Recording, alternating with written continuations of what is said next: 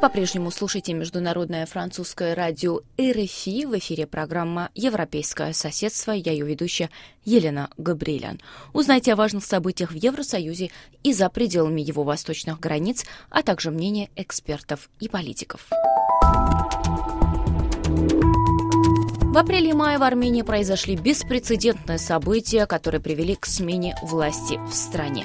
После почти месяца массовых акций протеста 8 мая парламент избрал премьер-министром Никола Пашиняна. Ряд зарубежных экспертов и СМИ проводили параллели с украинской революцией 2014 года. Мы нашли 10 причин, почему бархатную революцию в Армении не стоит называть Майданом. Для начала напомним, в Украине массовые акции протеста, названные Евромайданом, начались из-за решения властей в ноябре 2013 года не подписывать на саммите Восточного партнерства в Вильнюсе соглашение об ассоциации с Евросоюзом. Сторонники евроинтеграции вышли на Майдан Незалежности в Киеве с требованием отставки президента и правительства – а после 16 января 2014 года призвали отменить репрессивные антипротестные законы. Акции вылились в силовое противостояние, в ходе которого погибли более сотни человек. Смена власти и геополитического курса Украины получила название «Революция достоинства». В Армении причиной протестов стало выдвижение на пост премьер-министра экс-президента Сержа Сарксяна. До этого он 10 лет правил страной, а после конституционной реформы решил остаться фактически на третий срок. Лидер фракции Елк Никол Пашинян в апреле этого года вместе со своими сторонниками начал пеший марш из города Гюмри до Еревана под лозунгом «Сделай шаг, отвергни Сержа». На призывы присоединиться к акциям гражданского неповиновения откликнулись сотни тысяч граждан Армении. Массовые акции протеста привели к отставке Сержа Сарксяна и избранию премьер-министром Никола Пашиняна. Бескровная смена власти получила название «Бархатная революция». В Украине акции протеста начали гражданские активисты и студенты. Затем к демонстрантам присоединились политические партии со своими флагами и символикой. Неформальными лидерами Евромайдана стали Арсений Яценюк, Виталий Кличко и Олег Тигныбок. Действия этих оппозиционеров не всегда поддерживали активисты протестного движения. Что касается участников протестных движений в Армении, то инициатором и лидером движения выступил оппозиционер Никол Пашинян, вокруг которого уже мобилизовывались его сторонники и гражданские активисты. На акциях в Армении отсутствовала партийная символика. Теперь поговорим о месте протеста. В Украине в течение нескольких месяцев главным местом акции был Майдан независимости. После попытки жесткого разгона студентов, вышедших на демонстрации 1 декабря, сотни тысяч человек собрались в центре Киева, где в скором времени появились палатки и баррикады. Сюда съезжались граждане из других городов Украины.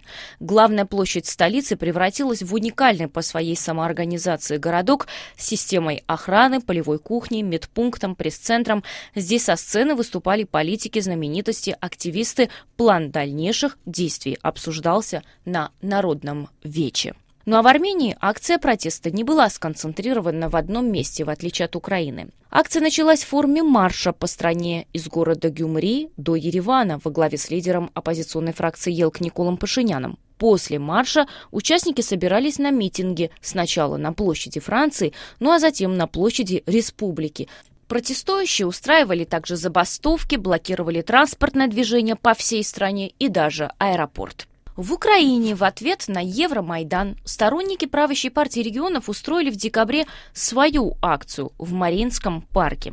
Участниками этой акции были в основном бюджетники и пенсионеры. Десятки тысяч человек организованно приехали из восточных регионов с лозунгом «Майдан – не вся Украина». В социальных сетях появились сообщения о том, что некоторым за участие в акции платили до 500 гривен. В Армении же на фоне массовых протестов против назначения Сержа Сарксяна на пост премьер-министра не было ни одной массовой акции или даже одиночного пикета в поддержку правящей республиканской партии. Говоря о различиях различиях между бархатной революцией в Армении и Майданом в Украине стоит также напомнить о территориальном факторе.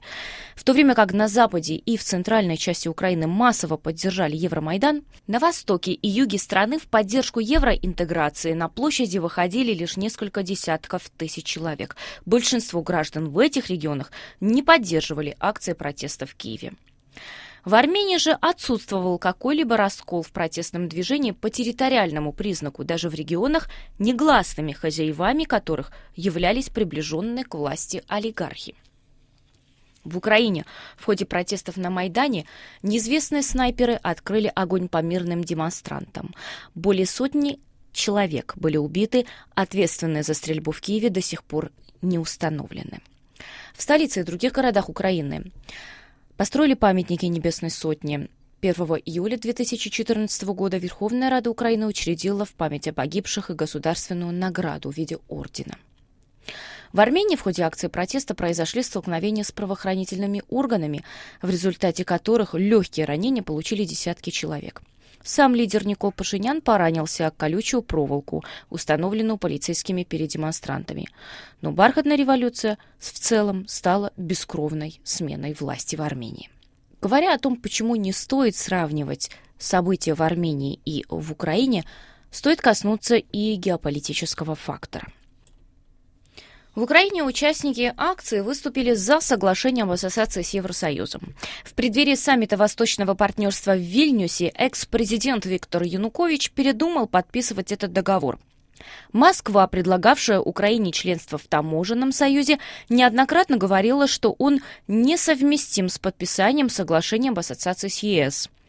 В Евросоюзе полагают, что решение украинского президента было продиктовано давлением со стороны Москвы. В Армении протест имел исключительно внутриполитический характер. Никол Пашинян пообещал, что страна не будет делать геополитических реверсов. Стоит напомнить, что в сентябре 2013 года экс-президент Сэр Сарксян неожиданно заявил о приостановке подписания соглашения об ассоциации с Евросоюзом и о вступлении Армении в таможенный союз. Это решение не вызвало массовых протестов в Армении. Пять лет спустя Армения стала единственной страной на постсоветском пространстве, которая, будучи членом Евразийского союза, подписала уже видоизмененное соглашение об ассоциации с ЕС. Говоря о геополитическом факторе, стоит также добавить, что в Украине с самого начала протестных акций на площади появились европейские флаги, на Евромайдан приезжали евродепутаты Ребекка Хармс, Яцек Сарюш-Вольский, Хосе Игнасио Салафранко, Эльмар Брок, Ежи Бузек и другие.